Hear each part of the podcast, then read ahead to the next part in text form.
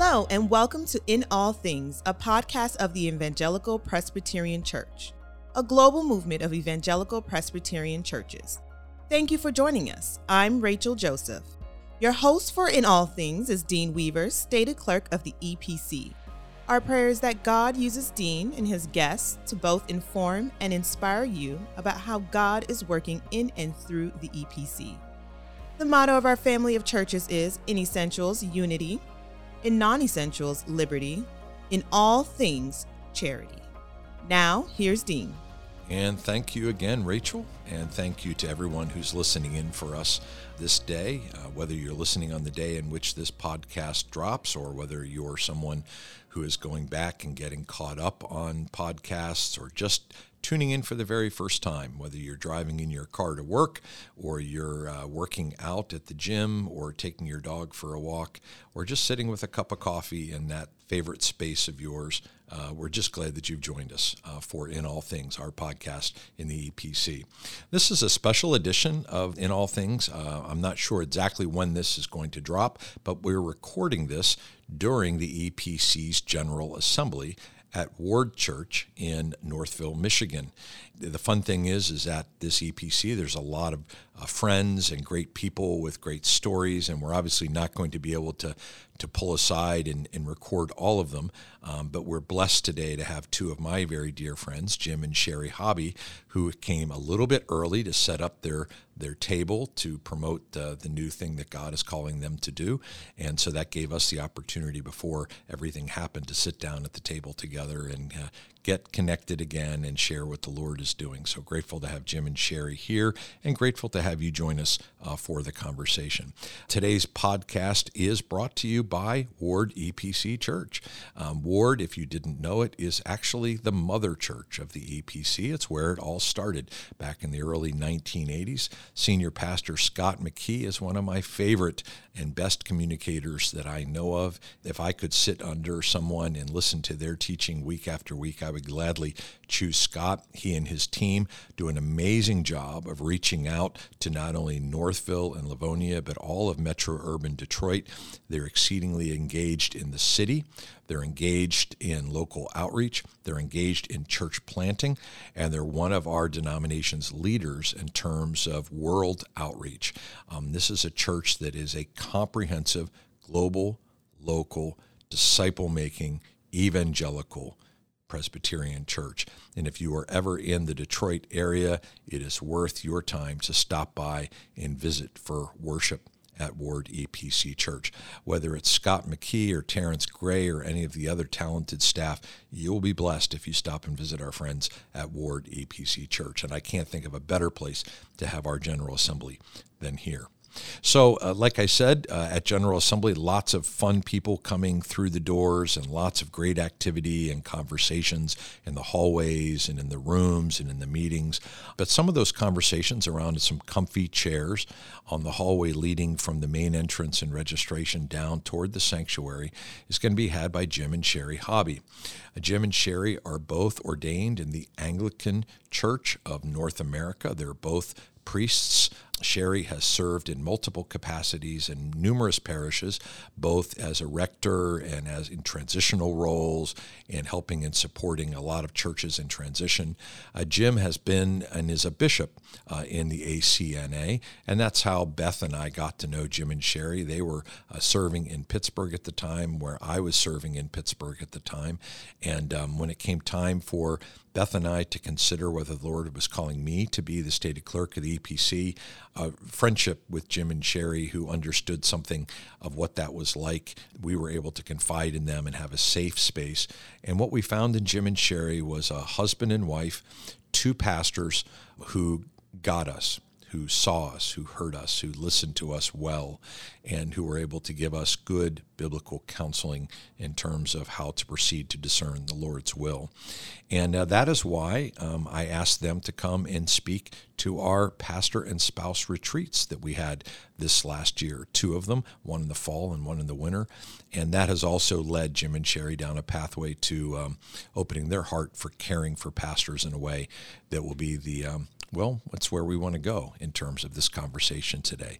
So we want to go back and get to know this couple and let you get to know my dear friends, and then we're going to talk about how the Lord has been using this. So, Jim and Shari, welcome to In All Things. Thank you. It's great Thank to be here. Well, it's a delight to have you guys here, and um, grateful that you could come uh, from Thomasville, Georgia, all the way up to uh, Michigan and join us for the General Assembly. And uh, Jim and I have this back and forth joke where um, he would say that people often say to you, "What?" That if they weren't whatever they are, Presbyterians or Baptists or Roman Catholic, that they would be Anglicans. And my joke back to Jim is if, if he wasn't Anglican, I, he would be EPC. For sure. So,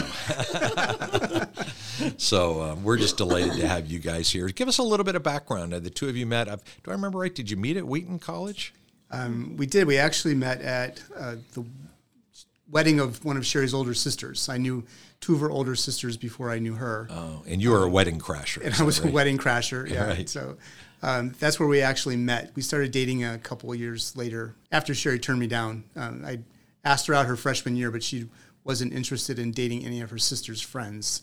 Okay. So it took me a couple of years of chasing around campus to uh, wear her down. Wear her down.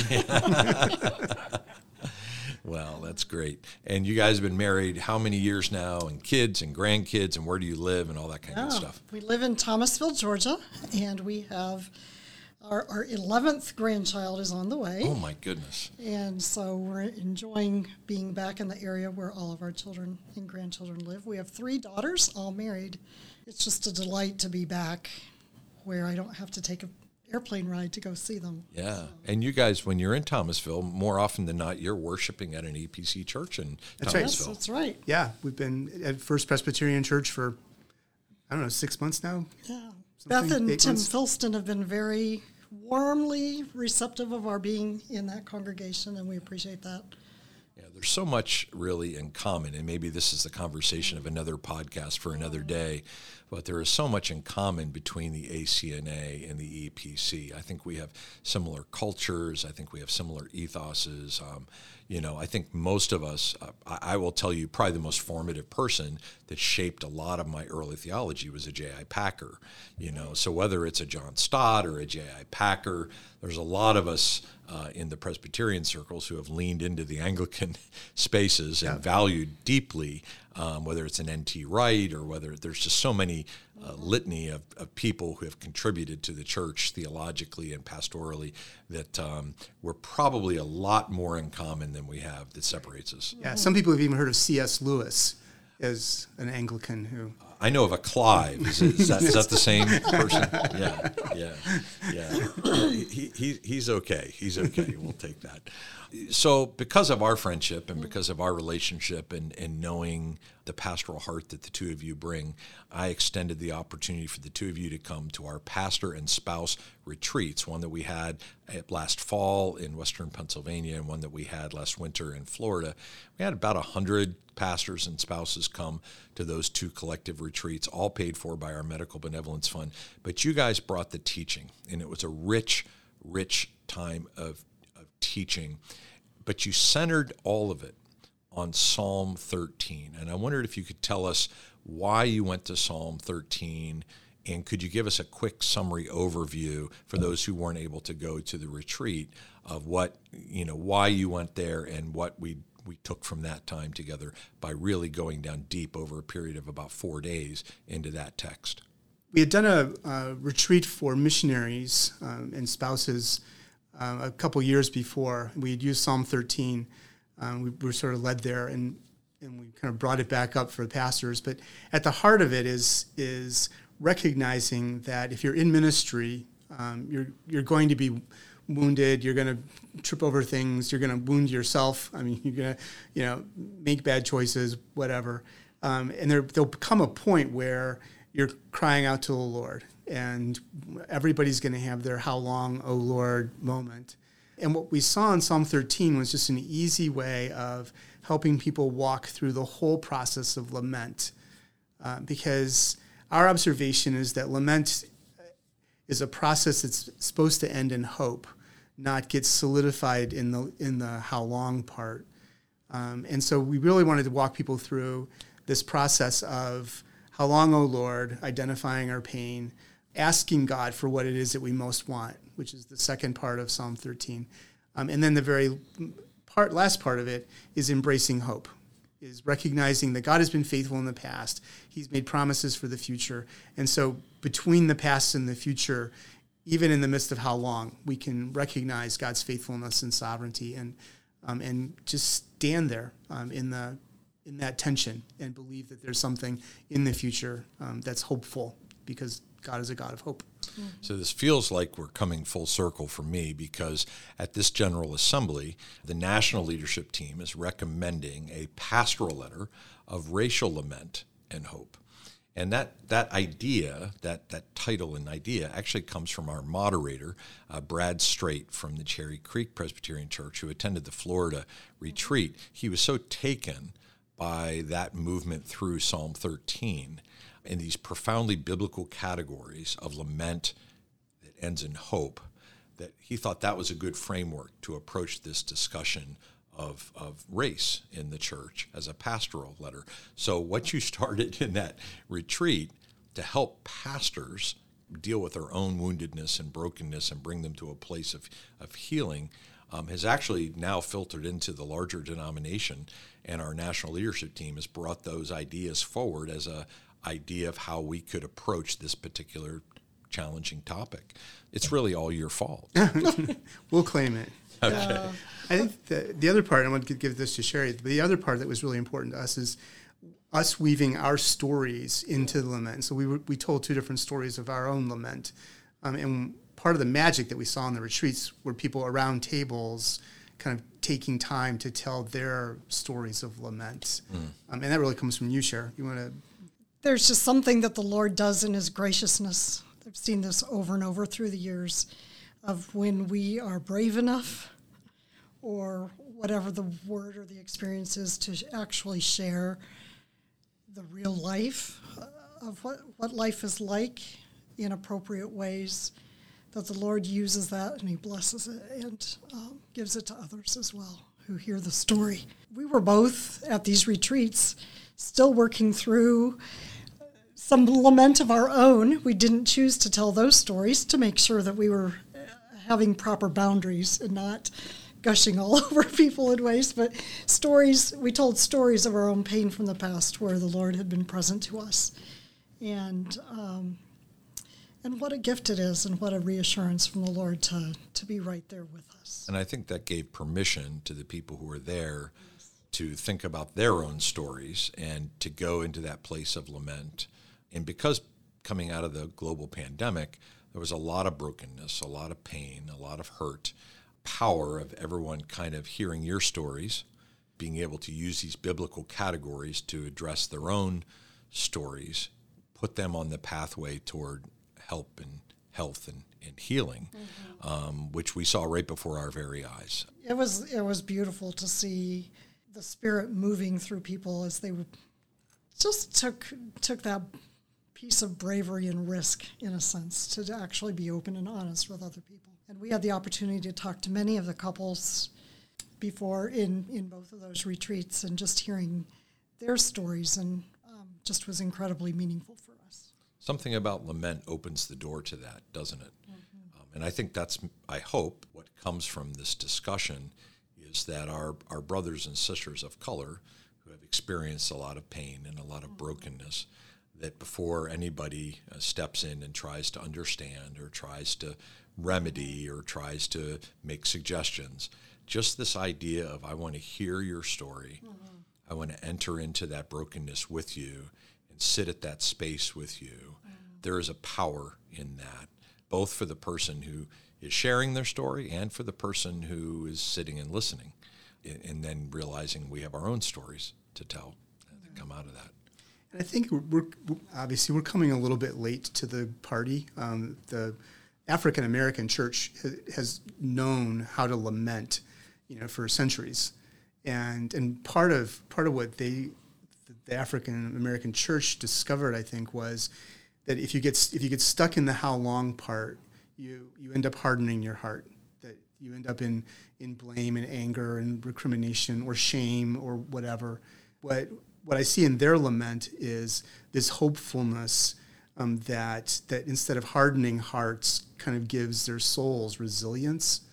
You know, and so so the the, the kind of black church's lament uh, for centuries, you know, has sort of opened up this space of resilience to kind of you know experience after experience after experience of being you know oppressed or put down instead of hardening sort of gave resilience to say we believe even more strongly in the hope. And and so so we're we're discovering something that has a long legacy. Well and the legacy goes back much further than that right? You had an oppressed people in the in the Jewish people who under Babylonian captivity go through this expression of lament. And in fact, we have an entire book of the Bible just titled that. Right. And sometimes I've heard people say to me, you know, don't confuse David's laments in the Psalms, which are personal, with this idea of corporate lament. And I always say, well, what about the book of Lamentations? Because that's actually a corporate lament. And, and there is a group of people who are crying out. But they're in the center of the book. I think it's chapter three. You have this statement of, of incredible hope which anchors the book. So it, it, it, it, it vulnerably cries out to God with the how long. But that hope is kind of what gives them the ability to carry on in spite of the fact that circumstances are just simply overwhelming right. for them. Yeah, and even the how long part is is hopeful because it's a conversation that mm. you know that if if I'm if I'm separated from somebody, I don't say anything to them. I walk away. But if you know, if I can come, if Shari and I are having a fight or whatever, and we can actually express our anger to each other, that's a more intimate relationship, you know, than just going silent, you know, and leaving the room or whatever. And so I think even the argument, even the the kind of how long, oh Lord, um, is is a part of the intimacy with God that ultimately brings us to that place of hope. Well, and the two of you have seen that transformative power of these biblical ideas of lament and hope working out in the lives of pastors who carry with them a great deal of brokenness. And that sort of led you to this new venture that the two of you are starting out into. After a year of pastoral ministry, you've grown this heart. The Lord has built into you this heart of pastoring pastors and caring for pastors and their spouses.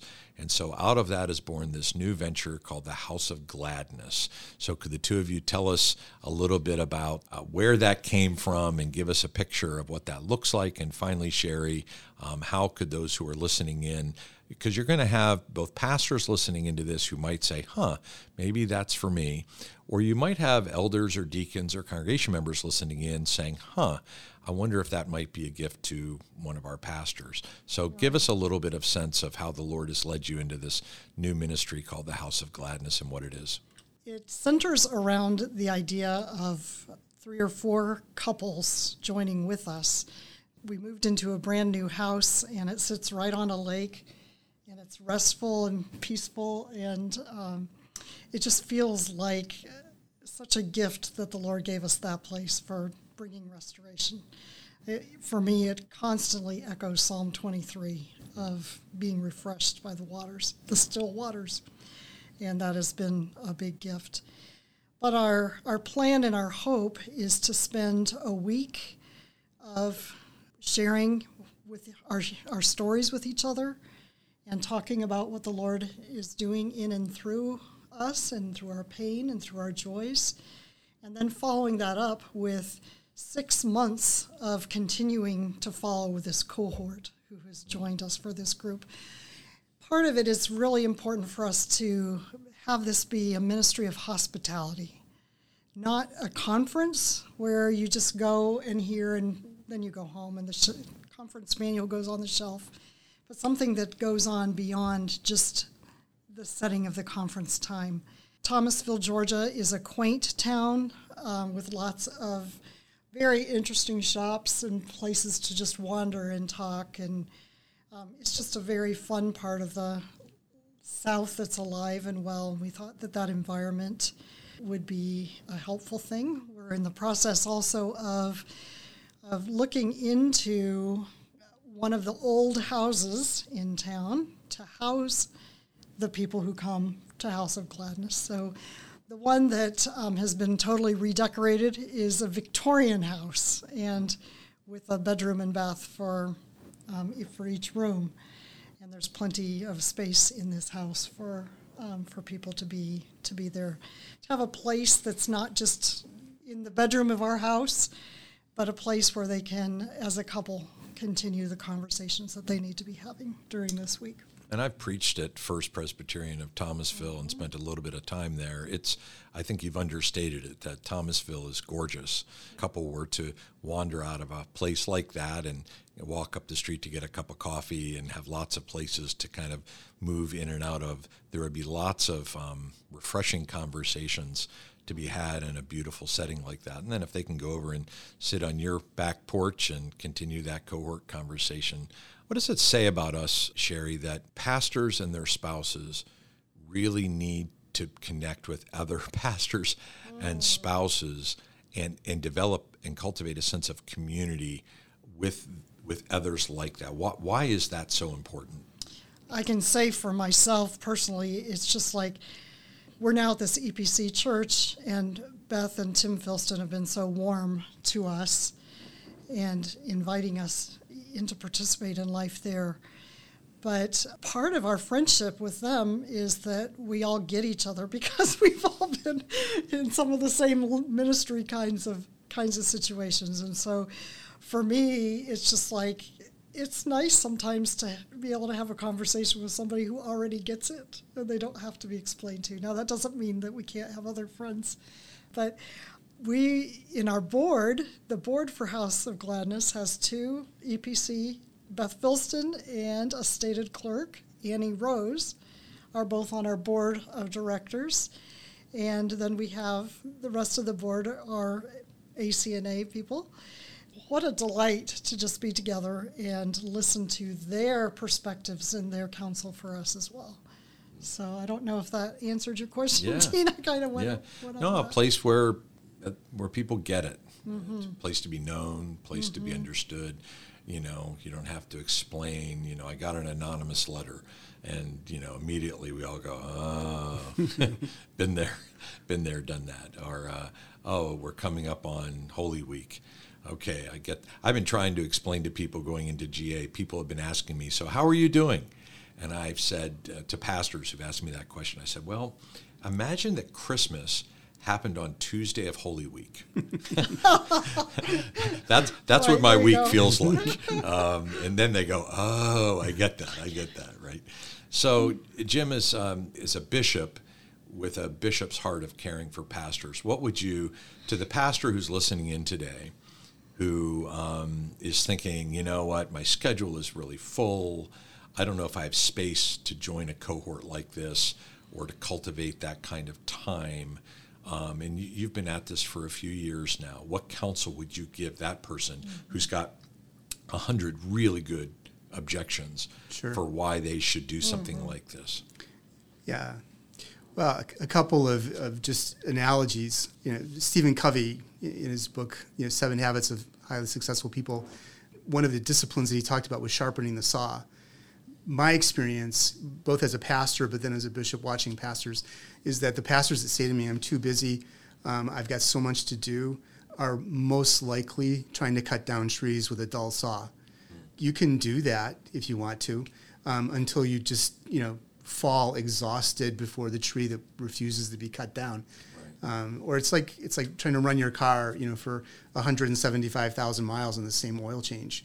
You can try to do that you know but at some point you're replacing the engine you know instead of taking time to do the oil change. And with 40% or 38% of pastors thinking of, of giving up the ministry um, and the number of pastors that we've heard about recently that you know whose moral lives are in shambles um, it's like you're, you're going to pay the cost at some point. point and so you can either take a week out of your life you know and sharpen the saw or you can just try to do with a dull saw it's your choice you know I, I highly recommend you know taking time to sharpen the saw Spoken like a pastor to pastors, right? Using both analogies and metaphors to try to give them uh, illustration with application built into it. So that's masterfully done. So thank you. Shari, uh, same question to you, but if someone was listening who is a member of a church and they love their, their pastor very much. And, and she or he are, you know, they can see the wear and tear on them, or at least they, they're concerned, hmm. how would you counsel them to come alongside of a pastor to encourage them to consider becoming a part of something like the House of Gladness or to get some kind of pastoral care for their how would you encourage a congregation member to come to a their pastor and love them in that way? Mm. That's a, a, beautiful way of putting it, loving them in that way. Probably what I would say would be that mentioning that they care about them and that they're going to offer a suggestion that that is you know requires a little bit of of chutzpah on their part to yeah. be able to um, to say that. So they probably have to have some kind of relationship, relationship standing, right? right? Otherwise, it looks maybe passive aggressive, or it looks like a left, right. you know, a, a, you know, a compliment, but not really, and you know, so they've got to have some relational level of trust there to be able to do that. Yeah, definitely relational capital at yeah. work already. That previous to a conversation like this, they've done life together, and they've built that kind of of bond. So maybe not the random person in the pew, but the person who, if they are a random person in the pew, they might go to that other member of the church who knows that the pastor feels safe with them and trusted with them and say, What would you think about something like this? Because it needs to come from the voice of someone the pastor knows really cares for them. Right, right. And there's tangible things that they can do. It, um, it costs some money to come to a House of Gladness. Right. And it may be that that person who's been connected with them has some funds that they could share Shari with them in order to enable people to come more freely than they would have been otherwise. I, I would add anticipating the objections, the ones you said. You know, I, I don't have the money. You know, like you were saying, share, or I don't have the time. Being able to, to kind of anticipate those objections and and say, look, we've already I've already talked to some folks. Money's not a problem, you know, and we can find somebody to, to cover for you for those Sunday you'll be gone or you know or whatever. So anticipating some of those kinds of excuses that that we pastors sometimes make to yeah. you know, justify inaction. Yeah. Or they could borrow the the dull saw in the tree analogy, which is a good one. It's a very good one. In fact, our, our it's getting ahead of ourselves, but next year's theme at our General Assembly, which will be at Cherry Hills Church in Denver, mm. Colorado, is called yeah. Sharpen. And it's this idea of Ephesians 4 and kind of whether it's Proverbs 17, the iron sharpening iron kind of thing, or whether it's Ephesians 4 and this idea of equipping the church, this idea of sharpening ourselves for what comes next and serving, the idea of being with other couples with other people who get it, with other pastors who get it in that kind of environment is I, I think we think of sharpening ourselves as going to a conference on uh, preaching or on you know the, the latest kind of tactic uh, or strategy, but to think about sharpening in terms of life on life uh, relationships where people get you and know you and understand you. I think that we have to maybe cause people to see that sharpening a little differently. Yeah, and I think setting aside the idolatry of expertise. That if I if, if I just get a little bit better at what I'm doing, as opposed to you know more like Eugene Peterson's thing of this is soul work, you know, and mm-hmm. and you're inviting people into relationship with Jesus, and if it, yours is you know not flourishing, um, it doesn't matter how good of a preacher you are, people aren't going to be drawn to what you're you know what you're preaching because it's not true in your life as our time comes to a close, I just wanted to mention to make sure that any pastors' spouses that are out there, this isn't just for the pastors. This is for you as a couple to get away, to have some time to reflect, but then also to be away with other people who might be experiencing something to you. And I can't um, tell you how much my heart um, just is so filled that the Lord has entrusted us with this ministry idea, this plan, and how we look forward to it coming to fruition in the days ahead. And I'm not sure if you two knew this or not, but uh, Dr. Tara Gunther, who was on our retreats as the clinical uh, Christian psychologist who served those retreats, mm-hmm. is actually starting an online cohort for pastor spouses oh, uh, to begin to do some of that work uh, that started in the retreat to kind of keep that going. So that's awesome. I nice. think paying attention to the spouses is, I think we learned at those retreats, that's much more substantial than what maybe we had fully appreciated. Mm-hmm. Mm-hmm. Could also be the way in. So you can if, if you want your pastor to go, you might right. you might mention to, to your pastor's spouse, oh, by the way, did you know that there's this Right, retreat thing right. for you and your counsel. well, uh, last thing would be how do people get in touch with the two of you? How would they connect with the House of Gladness if they wanted to explore this a little further? Do you have any contact for that? Yeah, uh, best way to do it is, is our website, houseofgladness.com. Yeah, all one word. That's straightforward enough. so that's Jim and Shari Hobby, houseofgladness.com. For those of you who are listening, whether pastors or spouses who are curious, or if you're a congregation member and you want to love on your pastor as well, please go to that website, check out the opportunity there, and see if that's not something that perhaps the Lord might be calling you to, to help you um, uh, stay sharp in your ministry and in your marriage. So thank you both for being here today on In All Things. It's been a delight. It's great to Our be here. Thank pleasure. you. Mm-hmm. All right. Well, my friends, we're going to finish out this time as we always do with that good word from God's word as a reminder of his sovereignty over all things. You see, the Son is the image of the invisible God, he is the firstborn over all creation. For in him all things were created things in heaven and on earth. And sometimes you have to sit beside a lake uh, to be reminded that He's created all things, visible and invisible, whether thrones or powers or rulers or authorities, all things have been created through Him and for Him.